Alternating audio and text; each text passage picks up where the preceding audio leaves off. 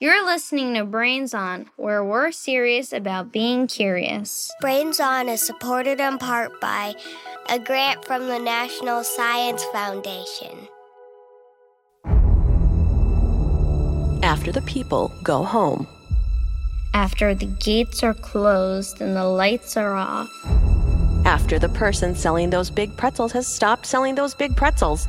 It's the zoo after dark. But what's really happening after the gates close? Uh, I think they probably like sleep or maybe just moving around a little bit. They probably are running around. They probably like fool around while no one's watching them. They're actually like having a party. And then when the zookeeper comes back, they all go back into their cages. Then after the zookeeper leaves, they all go back and start partying. No, they get a midnight snack, banana, and then they go to sleep. Could Allison, Ashton, Caleb, Liam, Julian, and Manair be right? Find out right now.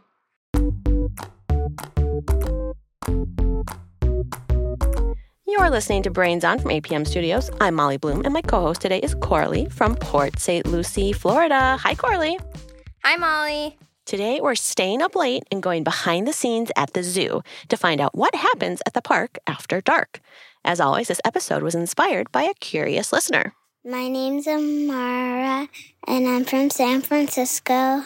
My question is Do zookeepers work at night? Coralie, so I'm wondering, do you have a zoo near your house? Not really close, but a little while up, we have a zoo called the Brevard Zoo. Do you have any favorite animals there? Not really. I think they're all kind of cool, but I think the bird section there is actually really cool. I kind of want to be an ornithologist and study birds. It's just my interest. Do you have a favorite kind of bird? I really like owls. Those are one of my Oh. favorites. Owls are really cool. I agree. What's your favorite animal to see at the zoo, Molly? I love sloths. So if I can see a sloth, that's my favorite. I also really enjoy the big turtles. They just move so cool. I like to watch them. Oh, So, what do you imagine happens after the zoo closes up? I'm imagining the animals mostly act the same, but maybe there's some unique, different activities that happen. Yeah, sort of the same, but still different because, you know, night. We actually answered this question on our Moment of Um podcast, which, if you're not subscribed to, you're missing out. Anyway, here's a little of what we learned. So the answer is yes and no. Animal keepers do work at night at all zoos and aquariums sometimes. Hi, I'm Nancy Hawkes, and I am the Director of Animal Care at the Woodland Park Zoo in Seattle, Washington. There are some times when we do have staff here at night, sometimes an animal being born. We might have the same situation if an animal was sick where they needed medication overnight. Sometimes we have baby birds that are being hand reared. Their uh, parents either are overwhelmed or their parents aren't around to take care of them. And so we hatch them out in an incubator and they need to be fed very frequently. And so we have our, our staff take care of that overnight. Other times, we're doing things like introductions where we're introducing new animals to each other. Say a, a new orangutan has come from another zoo to be paired with an orangutan we have here. And it's maybe the first night that we're going to leave them together overnight. We would have keepers stay and uh, make sure everything was going smoothly. Nancy says zoo staff also use cameras to watch the zoo overnight. That way, they can keep an eye on things from home. But it turns out every zoo is a little bit different. And there are lots of stories about what happens after guests leave. So, to learn more, we're going to swing by three different zoos. First stop, St. Louis, Missouri. Fun facts about St. Louis go. It sits near the Mississippi and Missouri rivers. It's got the largest human made arch in the world. The arch looks like a silver rainbow, and I want to slide down it. The first ever Olympic Games in the U.S. were held there in 1904. Famous foods include toasted ravioli and gooey butter cake. Mm. And it's home to our pal, Shayla Farzan. Hey, Molly. Hey, Coralie. Shayla, so you live pretty close to the St. Louis Zoo, right? Yeah, and I visited a bunch of times, but never after they close. I mean, obviously, I want to know what happens. Me too. It's like a big secret. Yeah, so what does happen? Well, to find out, I headed over there just before things shut down. And by the time I got there, families were just starting to leave, maybe ducking into the gift shop to pick out a stuffed animal or a baseball cap. So I showed up right before closing, and one of the zoo security guards was just getting ready to close the gates at the entrance to the zoo. They kind of look like those metal gates that you'd see over a storefront when it's closed, and they're really squeaky. Hmm. Little lubrication would help.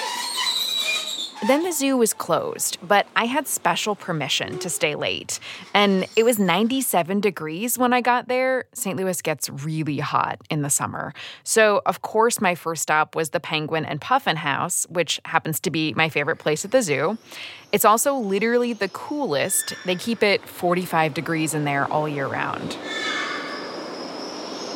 So, you've got four different penguin species in there rockhoppers, gentoos, Humboldts, and of course the big guys, king penguins. And they're waddling all over the rocks, jumping in and out of the water, calling to each other. There's just a lot going on. But there's also a lot happening behind the scenes at the end of the day. And one thing I learned is that before the keepers can close up for the night, every animal needs their dinner. And at the Penguin and Puffin house, that means the keepers are prepping a lot of raw fish. I met a keeper there named Kim Washington who was taking big plastic buckets of fish out of the fridge. So I am pulling a bucket of capelin and a bucket of smelt. So the smelt is like this little tiny fish. It almost kind of have like a goldish, silverish coloring to them, and they're about as size as an, maybe an adult index finger almost kind of like a little dessert snack. And then the capelin, it's a slightly bigger fish, maybe I would say as long as a hot dog. As she was explaining this, Kim was scooping buckets of ice onto plastic trays, like what you'd have your school lunch on. And we're just gonna pour the ice in, spread it out a little even. And then she'd take so these the big handfuls of raw fish and kind of slap it on top of the ice so it would stay cold. That sounds like a lot of fish. How much are they eating? Yeah, the penguins and puffins are pretty big eaters. So they eat about 80 pounds of fish every day. And if you do some quick math, that's more than 500 pounds of fish every week, which is about the same weight as an adult grizzly bear. And while I was there, another zookeeper was feeding all the penguins by hand, and he'd call them each by name, and then they'd slowly waddle over and take a fish. So the whole thing just takes a while. And as you can probably hear, the fish will hit the water and then I see Samuel right there indulging. There's also a lot of other stuff the zookeepers have to do before they can close up. So they clean the animals' habitats, give them vitamins or maybe medicine if they're sick, get them ready for bed, you know, all that good stuff. Yeah, it sounds kind of like my bedtime routine, honestly. So, are the keepers staying overnight at the St. Louis Zoo? So, I talked with Anne Tieber about this. She's the curator of birds at the zoo, which means she oversees all of the birds there. As far as a keeper standpoint, we don't have a lot to do in the evening, so it's pretty quiet. Uh, it is kind of fun actually to walk through. Usually, when the sun's going down, a lot of times the lions will be roaring, or um, you might hear some sea lions calling, things of that sort. But um, as a regular rule of thumb, in the evening, there just isn't a whole lot to do at night here at the zoo. So. Anne says there's not really a reason for keepers to stay overnight because most of the animals are asleep. There are some nocturnal animals, which means they're active at night, like herons, geckos, and your favorite, Coralie, owls. But I also learned that sometimes even the animals that are supposed to be resting will get a little mischievous at night. Like they're having a slumber party or something? Yeah, kind of. So, the penguins at the St. Louis Zoo live in this open air habitat. So, there's no glass separating you from the animals. And Anne says when they first built this habitat, the penguins started doing something they didn't expect. We found that some of the birds actually did sort of porpoise up on the glass and then come out in the middle of the night. They would just hop down onto the floor, sort of have a little party, and then we'd find them sitting by the models the next morning. We have models of penguins on the floor. So they jump out and wander all around the penguin house, and then they'd get stuck. You know, they can't get back into their habitat because they can't fly. So the zookeepers put their heads together and came up with a solution. Every night, they roll out this huge metal ramp so the penguins can waddle back up into their habitat. So even now, most nights, the penguins at the St. Louis Zoo are having parties at night after everybody leaves. I love the idea of secret penguin parties. Thank you for letting us tag along with you, Shayla. My pleasure. Brains on. You know, when I meet new people, I like to talk about penguins. Oh, yeah? Why is that? They're good icebreakers. So, we learned that in some zoos, keepers feed the animals their dinner, make sure they're safe in a pen, and then leave for the night. Right. There aren't any keepers working at the St. Louis Zoo overnight, but that's not true of all zoos. Next stop, Los Angeles, California. Time for more fun facts. LA's famous Hollywood sign originally said Hollywood Land and was used to sell real estate. There's a tar pit in the middle of the city where scientists found fossils of mammoths and saber-toothed cats. So cool. The swanky neighborhood of Beverly Hills used to be a lima bean farm. And the LA Zoo is the kind with a person working the night shift. My name's Katie Vincent, and I am a night keeper at the Los Angeles Zoo. It's Katie's job to check on the animals after dark. Right. So when visiting hours end, Katie's day is just beginning. The guests are pretty much entirely out of the zoo by 5:30 p.m. And so at that point, uh, yeah, I'm I'm mostly alone at the zoo. I really enjoy how quiet and peaceful it gets. That's something that I really really appreciate about this position is how still everything feels. My favorite animals to watch in the evenings are the chimps. Sometimes I watch them make little nests for themselves. They'll take, um, you know, towels, blankets, uh, sometimes paper towels I've seen, and they'll make themselves a little bed. And that's the coolest thing to watch. And they'll, they'll cover their little heads sometimes. Wait, is she saying the chimps tuck themselves in at night? I think she's saying the chimps tuck themselves in at night. Yeah, the, the chimps will tuck themselves in at night. Cute! Currently, uh, my routine at the zoo, which uh, changes a lot, is I'll go check on the koalas. And right now, I'm also uh, locking up some Babirusa piglets. And so they get to stay out a little bit later so that they can have as much time playing out in the daylight as possible. I go check on these Aldabra tortoises, which are really, really, really big tortoises. And uh, I, if they want to come inside, I bring them inside so I can make sure they're uh, nice and warm for the evening. I go and check on the giant anteater and turn some things on over there. And then I usually head back to the nursery after that. A big part of Katie's job is to bottle feed new babies. They usually need bottles every two hours, so she's constantly prepping milk for them and hoping they'll drink it. Well, with the babies that need to get bottle fed, I'm usually trying to tell them they really need to go ahead and take this bottle so that they can have nice full tummies. because sometimes uh, they, they do struggle to get used to that at first. I'm not sure if the babies that I bottle feed see me as their mother. I know I see them as kids that I'm trying to uh, raise to a certain point, but I feel like once they're off the bottles, it's almost like they turn into wild animals overnight. It's almost like they start to become a lot more wary of me. As far as the sounds, I mostly hear crickets and owls. The owls are maybe one of my favorite parts of the job because I'll be driving around the zoo at night and all of a sudden you just see, you know, a flash of feathers flying in front of the truck and it's really special. Katie says these owls aren't part of any exhibit, they're just visitors. Right. The Los Angeles Zoo is next to a big wild area called Griffith Park, and it's full of animals too, wild ones. Sometimes they sneak into the zoo. Sometimes I see things like skunks and raccoons and opossums.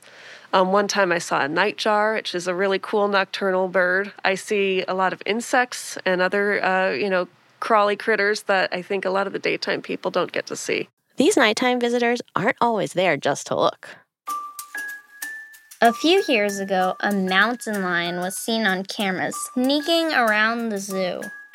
That night, a koala went missing. They can't prove it was the mountain lion, but since then, zoo staff have upgraded their night security and even installed a special security system. We actually have predator sprinklers that help. If there's any motion sensed in front of certain areas, it shoots sprinklers. So it's a very harmless deterrent to any predators that might be in the area. Katie's also responsible for handling the rare zoo emergency, like, say, if the power goes out, Katie checks to make sure all the generators are on. or if an animal gets sick or injured. Katie calls a zoo veterinarian.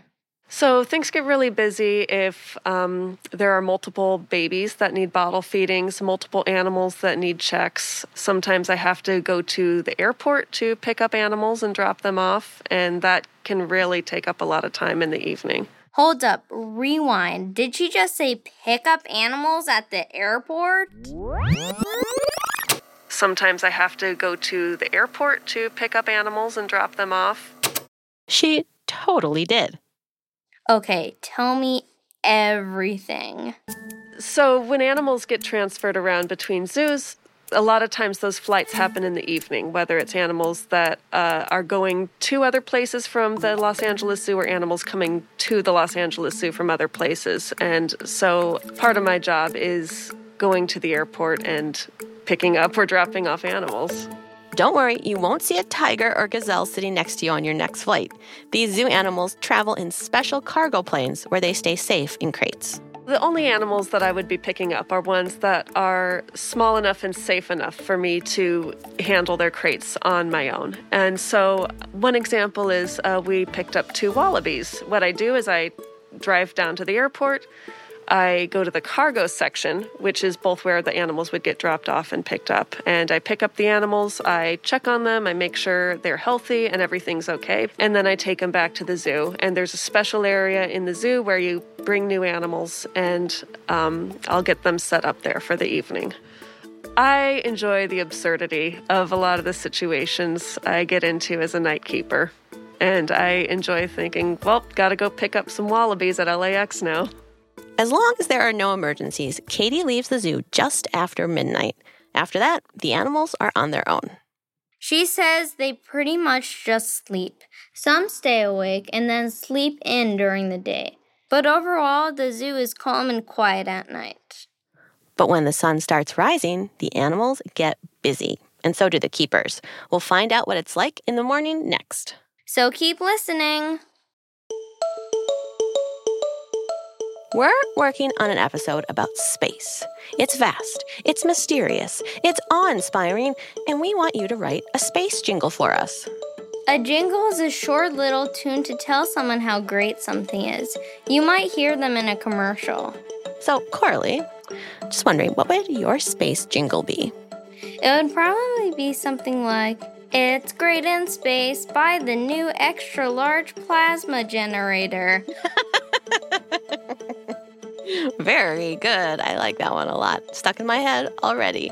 Listeners, record yourself singing your space jingle and send it to us at brainson.org slash contact. While you're there, you can send us mystery sounds, drawings, and questions. Like this one. Hi, my name is Ria, and my question is why are dogs so protective of their owners? You can find an answer to that on our Moment of Um podcast. It's a short, fun dose of science and facts every weekday. Find it wherever you listen to Brains On. Just search for Moment of Um.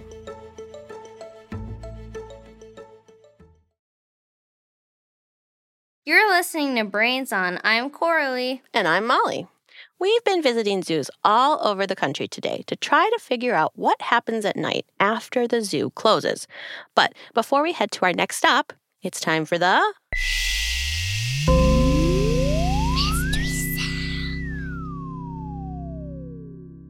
All right, are you ready, Coralie, to guess the mystery sound?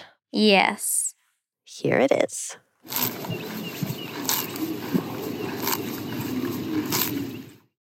I have no idea what this is. What do you think? So I kind of heard it was sounded like wild birds. It was like something breaking sticks or eating or something. Mm, yeah, I heard those birds too.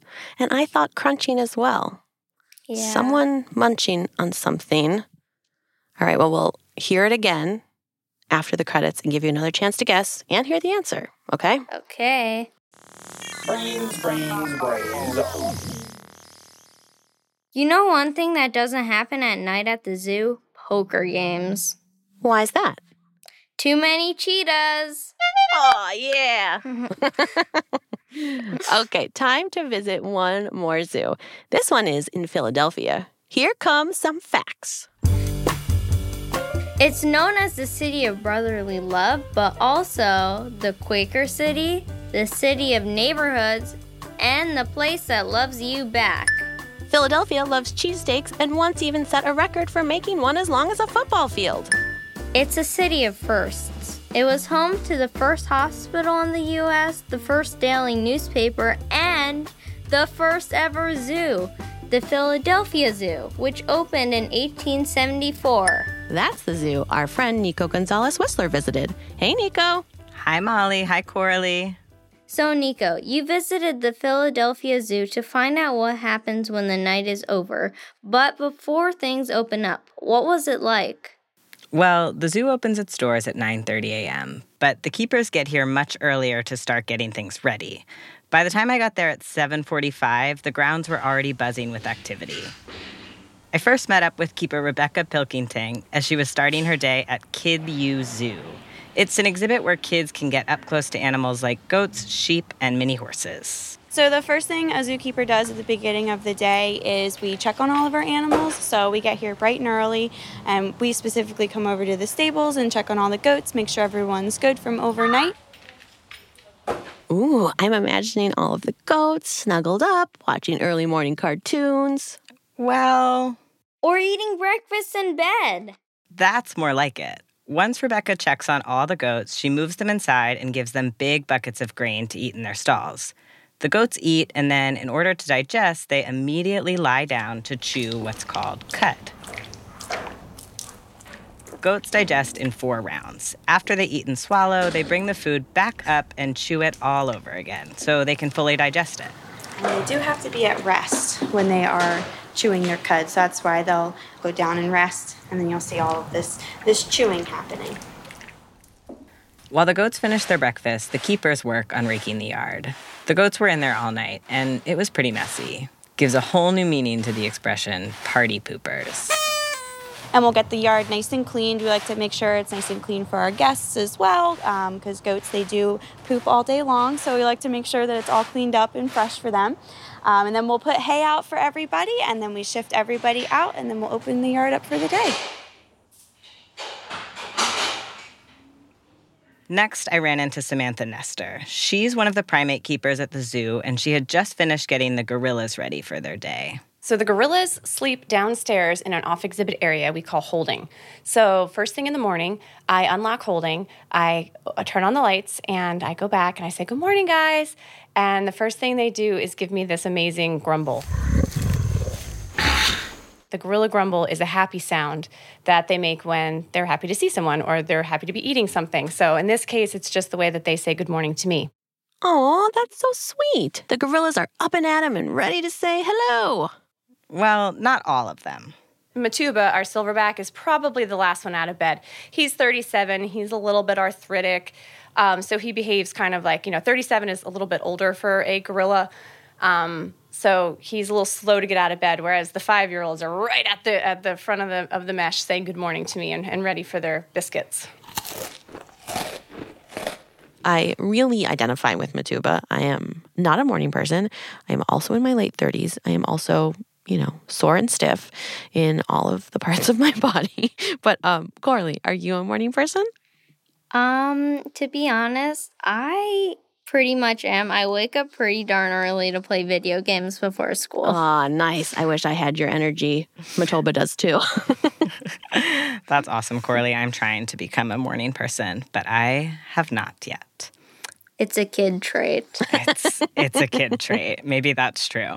Samantha told me that the morning is really her only quiet time with the gorillas during the day. So it's a good chance for her to make sure everything seems okay. One way she does that is by taking a big whiff. Gorillas are very fragrant. They smell kind of like a mix between um, a wet dog and onions. Um, they're very smelly. Um, they also they also have a lot of flatulence. So it's just it's a smelly place to be. But when you've been their keeper long enough, you know something's going on when it smells different when you go back there. Farting gorillas. yeah, farting gorillas, smelly gorillas. What she told me, Coralie, was that if the gorillas get into a fight, uh, she can smell it in the morning. If they're stressed, they smell extra bad. Gorillas are just like humans, they get into disagreements with each other. So sometimes these things happen overnight. We have siblings right now, two little five year olds, so they get into some arguments, and the mom and dad have to kind of get in and break it up. And you can actually smell that when you walk in in the morning. If they've had an argument overnight, you can smell that something's up. So you kind of as a zookeeper you're a detective and you use these different these different clues to figure out what happened and why your nose is a really important almost as important as your eyes and your ears as a zookeeper by the time we left Samantha, the zoo was officially open for visitors, the human kind. The animals were all in their exhibits, some of the keepers were already giving presentations to guests, and kids and families were pouring in. Thanks for sharing all this, Nico. Yeah, sounds like the Philadelphia Zoo is a very busy place in the morning. It is. So, next time you visit a zoo, remember it takes a lot of people to keep all the animals safe and healthy. See you two later. Bye. By the way, Coralie, did you hear about the gorilla that took over his father's job? Yeah, he went into the monkey business. Yeah.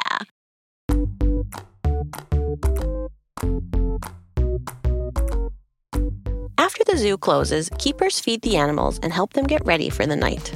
Some zoos have people work the night shift. It's their job to feed the baby animals and check on the adults. Some keepers even have to pick up animals at the airport. Zoos are quiet most of the night, but in the morning, things get busy. Animals get their breakfasts and pens get cleaned. Some keepers can tell how an animal is doing just by smelling them, especially gorillas who have very strong odors. That's it for this episode of Brains On. This episode was produced by Shayla Farzan, Sanden Totten, Nico Gonzalez Whistler, Molly Bloom, Rosie DuPont, Anna Goldfields, Ruby Guthrie, Marc Sanchez, and Anna Weggel. This episode was sound designed by Rachel Brees and mixed by Anna Haverman. We had engineering help from Frank Favetta. Special thanks to Danielle Reich, Maria Bryant, and Michael Stern. Thanks also to Manair, Allison, Julian, and Rebecca Wilson for telling us what they thought happened at the zoo overnight. Our executive producer is Beth Perlman, and the executives in charge of APM Studios are Chandra Kavati, Joanne Griffith, and Alex Schaffert. Brains On is a nonprofit public radio program. If you're interested in supporting the show, head to brainson.org. While you're there, you can submit ideas for future episodes. Send us your fan art and get your very own Brains On hoodie. That's brainson.org slash contact. Coralie, are you ready to go back to that mystery sound again? Yes. Let's hear it one more time.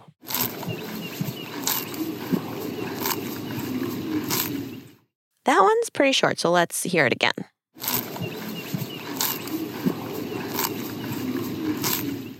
Okay. Any new thoughts?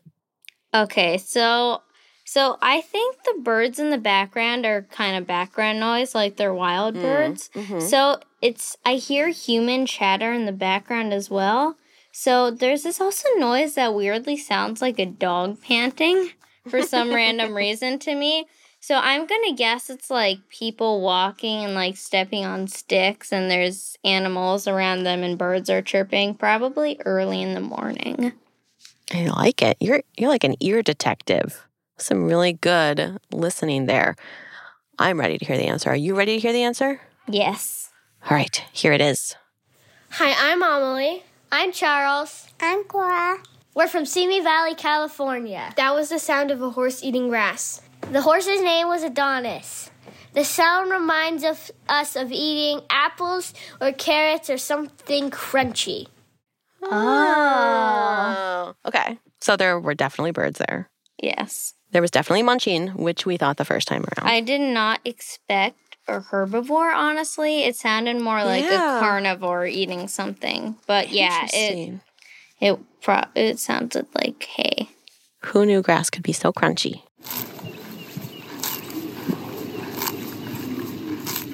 Now it's time for the Brains Honor Roll. These are the incredible kids who keep this show going with their mystery sounds, drawings, questions, and high fives. Sydney from Philadelphia, Eliza and Harry from Western Springs, Illinois, Malik from Tacoma, Washington, Naomi from Singapore, Madeline from Kansas City, CGCS Science Club in Chestermere, Alberta, Alex from Prince George, British Columbia, Vivi from Elton, Illinois, Jackson from Trenton, New York, Freya from New Paltz, New York, Amelie from Manchester, United Kingdom, Riley and Casey from Leander, Texas, Niam and Samay from Fishers, Indiana, Addie and Oliver from Oak Park, Illinois, Ruby and Juniper from Austin, Texas, Lawson from Melbourne, Australia, Alexandra and Amelia from Houston, Jocelyn from Pittsburgh, Clinton from Messina, Iowa, Rosemary and Nora from Smithfield, Rhode Island, Seth from Red Hook, New York, Archer and Penny from Newmarket, Alabama, Camden from Iowa, Quinley and Sullivan from San Francisco, Paramveer from Jalandhar, India, Asher from Coppell, Texas, Evelyn and William from St. John, New Brunswick, Marsh from Calgary, Alberta, Hazel from Hobart, Australia, Graham from Ipswich, Massachusetts, Leon from Ipswich, United Kingdom, Madeline and Carter from Seattle, Nerdine from Austin, Texas, Malachi and Alex from Louisiana, Mar and Emmy from Portland, Oregon, Drake and Ava from Green Bay, California,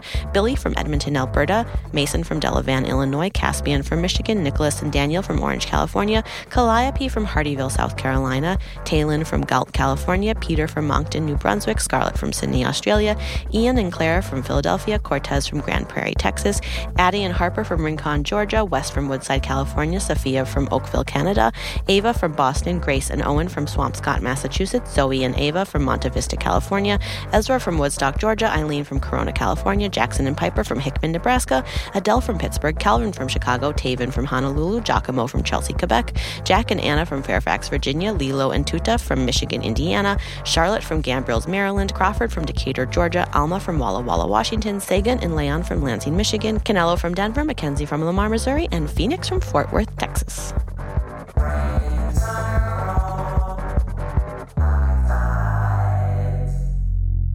We'll be back next week with more answers to your questions. Thanks for listening.